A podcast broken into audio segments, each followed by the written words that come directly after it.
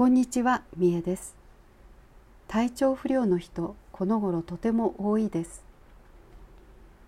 私もこれまで何度も経験してきました。体調不良のたびに回復したら体も心も前より頑丈になるのですが真っ最中はとてもつらいですよね多くの人が体調不良になるのは今地球と人々の波動が急激に上がっていることが大きな要因だと思います。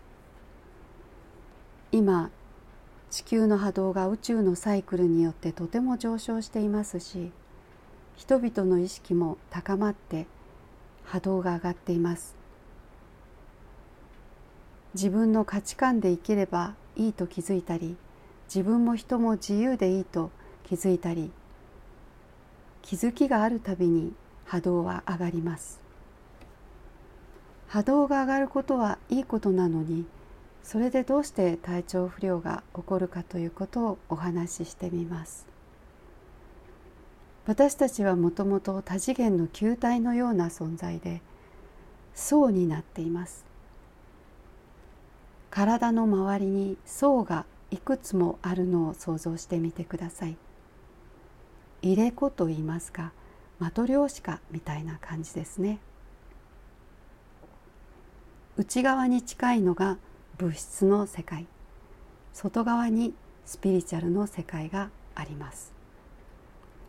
それで波動が上がる時は外側のスピリチュアルの世界から変化していって中心部にある体が変化するのは後なんですね。ですからその歪みといいますか時差といいますか体が追いつかない状態になってしまってバランスが崩れます。そんな時の対処法ですがいろいろあります。まず食べ物とか運動とか何か変えてみよう何かやってみようと自分で思いついたことをするのがとてもいいと思います。お水もいつもより少し多めに飲むといいです。これは体への対処法ですね。そして心への対処法もあった方がいいです。まず自分を許して丸ごと受け入れてとことん優しくするのが大事です。